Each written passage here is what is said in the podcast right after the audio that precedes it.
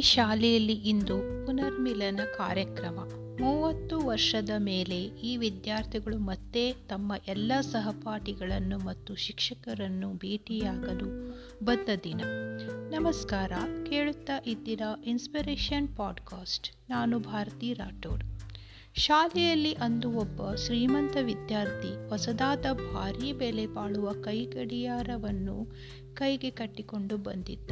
ಎಲ್ಲ ಸಹಪಾಠಿಗಳು ಅವನ ಸಹಪಾಠಿಗಳು ಆಶ್ಚರ್ಯದಿಂದ ನೋಡಿದರು. ಅವತ್ತು ಆಟದ ಸಮಯದಲ್ಲಿ ಆ ಶ್ರೀಮಂತ ವಿದ್ಯಾರ್ಥಿ ತನ್ನ ಕೈಗಡಿಯಾರವನ್ನು ಬಿಚ್ಚಿ ತನ್ನ ಬ್ಯಾಗಿನಲ್ಲಿ ಹಾಕಿ ಭದ್ರತೆಯಿಂದ ಇಟ್ಟು ಆಡಲು ಸ್ನೇಹಿತರೊಂದಿಗೆ ಹೋದ. ಮರಳಿ ಬಂದು ನೋಡಿದರೆ ಕೈಗಡಿಯಾರ ಕಾಣಿಯಾಗಿತ್ತು. ಯಾರೋ ಅದನ್ನು ಕದ್ದಿದ್ದರು ಎಲ್ಲರಿಗೂ ಕೇಳಿದ. ಯಾರೂ ನನ್ನ ಬಳಿ ಇಲ್ಲ ಅಂತಾನೆ ಹೇಳಿದರು. ಕೊನೆಗೆ ಆ ವಿದ್ಯಾರ್ಥಿ ಶಿಕ್ಷಕರಿಗೆ ತಿಳಿಸಿದ. ಶಿಕ್ಷಕರು ಕೇಳಿದರು, ಯಾರೂ ಕೊಡಲಿಲ್ಲ. ಕೊನೆಯಲ್ಲಿ ಆ ಶಿಕ್ಷಕ ಒಂದು ಉಪಾಯ ಹೇಳಿದರು.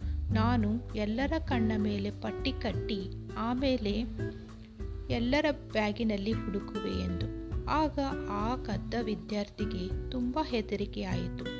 ಬೆವರಿನಲ್ಲಿ ತೊಯ್ದು ಹೋದ. ಈಗ ಶಿಕ್ಷಕರಿಗೆ ಗೊತ್ತಾಗುತ್ತಲ್ಲ, ಏನು ಮಾಡುವುದು ಎಂದು. ಶಿಕ್ಷಕರು ಎಲ್ಲರ ಬ್ಯಾಗನ್ನು ಪರಿಶೀಲಿಸಿದ ಮೇಲೆ ಕೈಗಡಿಯಾರ ದೊರೆಯಿತು ಎಂದು ಆ ಶ್ರೀಮಂತ ವಿದ್ಯಾರ್ಥಿಗೆ ಕೊಟ್ಟರು. ಇಂದು ಮೂವತ್ತು ವರ್ಷದ ಮೇಲೆ ಮತ್ತೆ ಎಲ್ಲ ಹಳೆಯ ವಿದ್ಯಾರ್ಥಿಗಳು ತಮ್ಮ ಸ್ನೇಹಿತರನ್ನು ಮತ್ತು ಶಿಕ್ಷಕರನ್ನು ಭೇಟಿಯಾಗಲು ಬಂದರು.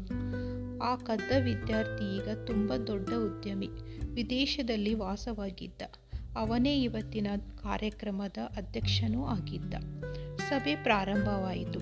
ಆ ಕದ್ದ ವಿದ್ಯಾರ್ಥಿ ಭಾಷಣ ಮಾಡಲು ಶುರು ಮಾಡಿದ. ನಾನು ಇಷ್ಟು ದೊಡ್ಡ ವ್ಯಕ್ತಿಯಾಗಲು ನೀವೇ ಕಾರಣವೆಂದು ಹೇಳಿದ? ನೀವು ಆ ದಿನ ಕೈಗಡಿಯಾರ, ನಾನೇ ಕದ್ದೆ ಎಂದು ಯಾರ ಮುಂದೆ ಹೇಳಲಿಲ್ಲ.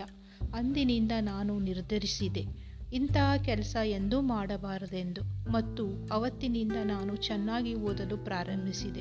ಇಷ್ಟು ದೊಡ್ಡ ವ್ಯಕ್ತಿಯಾದೆಂದು ಆ ಶಿಕ್ಷಕನಿಗೆ ನಮಸ್ಕರಿಸಿದನು. ಆಗ ಆ ಶಿಕ್ಷಕ ಹೇಳುತ್ತಾರೆ, ನನಗೂ ಗೊತ್ತಿರಲಿಲ್ಲ.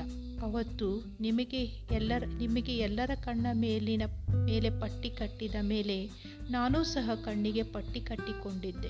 ಅದು ನನಗೂ ತಿಳಿಯದೇ ಇರಲಿ. ಆ ಕದ್ದ ವಿದ್ಯಾರ್ಥಿ ಯಾರು ಎಂದು ಎಂದು ಆ ಶಿಕ್ಷಕನು ಹೇಳಿದರು. ಎಂತಹ ಗುರು ಶಿಷ್ಯರ ಸಂಬಂಧ ಅಲ್ಲವೇ?